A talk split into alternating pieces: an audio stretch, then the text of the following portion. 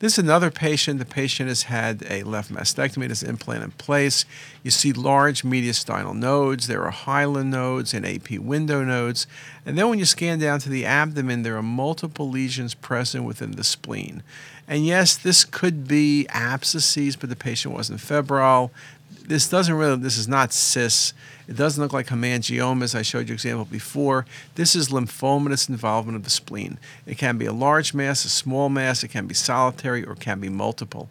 And this latter case is multiple uh, zones of involvement.